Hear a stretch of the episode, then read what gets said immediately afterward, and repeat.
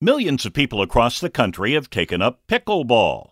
Many of them are in the older demographic, and some of them end up hurting themselves on the pickleball court.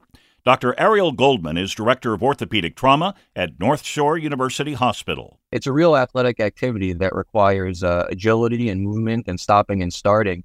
And uh, people who uh, get into this without an appropriate uh, calisthenic warm-up to, to get their muscles loose are at a higher risk for injury. Doctor Goldman tells Newsline pickleball players need to properly prepare before they hit the court. There's no doubt that warming up and cooling down with, with stretching is hugely important to uh, prevent injury and, and promote recovery. It's, it, it's one of the most important things you could do. Uh, while you're on the court, you know, unfortunately, sometimes competitive juices get in the way, and it's tough to uh, to guide that. For this and more health news, go to W C B S eight eighty dot com slash health. I'm Steve Scott, W C B S eight eighty News.